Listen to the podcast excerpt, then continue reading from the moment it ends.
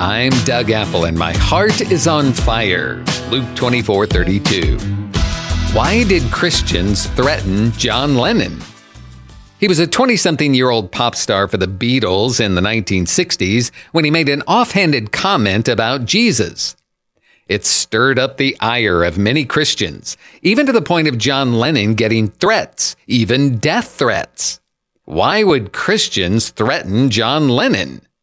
Maybe they were thinking, who does he think he is making cracks about our Lord and Savior? We can't let him get away with it. Interestingly, we find a similar story in the Bible. In Luke chapter 9, Jesus and his disciples were on their way to Jerusalem and they were going through various towns. Verse 52 says, And as they went, they entered a village of the Samaritans. So the disciples enter this Samaritan village and guess what happens? They reject him. They don't want Jesus coming to their town. I can see why the disciples would be angry. Jesus does nothing but good everywhere he goes, and you reject him? How dare you? And that's what some Christians were saying to John Lennon in the 60s. How dare you? Back to Luke chapter 9, the disciples James and John are so angry that they go up to Jesus and say, Lord, do you want us to command fire to come down from heaven and consume them?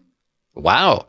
That's not just a little threat on a single perpetrator. That's a threat to wipe out a whole town. And Jesus responds accordingly.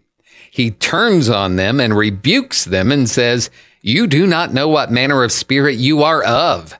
For the Son of Man did not come to destroy men's lives, but to save them. That's a lesson we all need to learn. What do we do when someone speaks badly about Jesus or about the faith or the Bible or the church? We love them. We speak the truth in love to them. We treat them honorably as humans made in God's image. We shine the light and hope and peace of Jesus. And one thing we don't do is threaten them because Jesus did not come to destroy men's lives, but to save them. Did all the threats on John Lennon lead anywhere close to saving him? Do any threats we might make today lead anyone anywhere close to salvation? The goals of Jesus are redemption, salvation, freedom, hope, and a right relationship with God. And these do not come from threats. So how did the story in Luke chapter 9 end?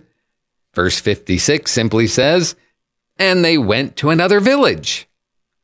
And that's the lesson for us. If someone is speaking ill of Jesus, we don't threaten them. We don't get all worked up about it. Jesus didn't.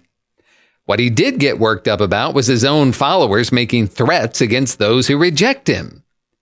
The fruit of the Spirit is love, joy, peace, patience, kindness, goodness, faithfulness, gentleness, and self control. This is what should be shining through all of God's people out to everyone, even to celebrities who make less than positive comments about Jesus. May God bless you today. I'm Doug Apple.